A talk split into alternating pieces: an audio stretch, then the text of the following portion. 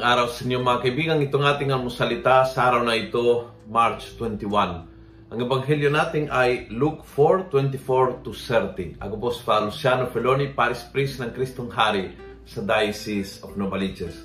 Sabi ni Jesus, "No prophet is honored in his own country." Maraming beses sinabi niya ito, na ang propeta ay tinakwil sa sariling bayan, sa sariling pamilya. Somehow, kapag tayo ay sanay sa isang tao, hindi pinakikinggan. At yun po isang sad reality na sana huwag mangyari sa atin. Yung tipo na hindi mo makikinig sa parents mo dahil parents mo nga. Dahil sanay ka nga na araw-araw sinasabihan o pinapayuan o sinasermonan. So, parang tumitiklop yung pandinig. And then you listen to anyone except to the people that really matters to you. Minsan, hindi pinakikinggan yung anak dahil anak ka lang.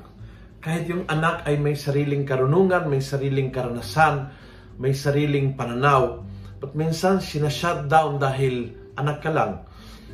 Maraming beses, yung mga tao na malapit sa ating, sa loob ng ating pamilya, ang ating mga kamag-anak, ang ating mga tao sa simbahan, minsan yung mga mismong leader ng ministry na sila salihan mo o yung kasama mo sa yung chapel, hindi pinakikinggan.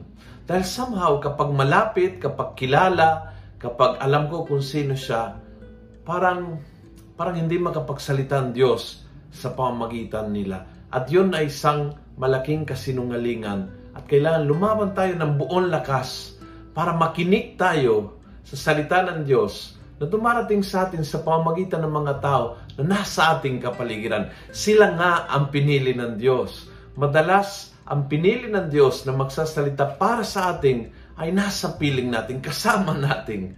At sila mismo, dahil karaniwan at malapit sa atin, sila mag-aabot ng salita ng Diyos sa atin. So, listen to people around you. In your office, in your house, in your church, listen to them. The Lord might be talking right to you. Kung nagustuhan mo ang video ito, pakiusap, share it. Ngayon, isang click, share it now. Punuin natin ng good news ang social media. Gawin natin viral araw-araw ang salita ng Diyos. God bless.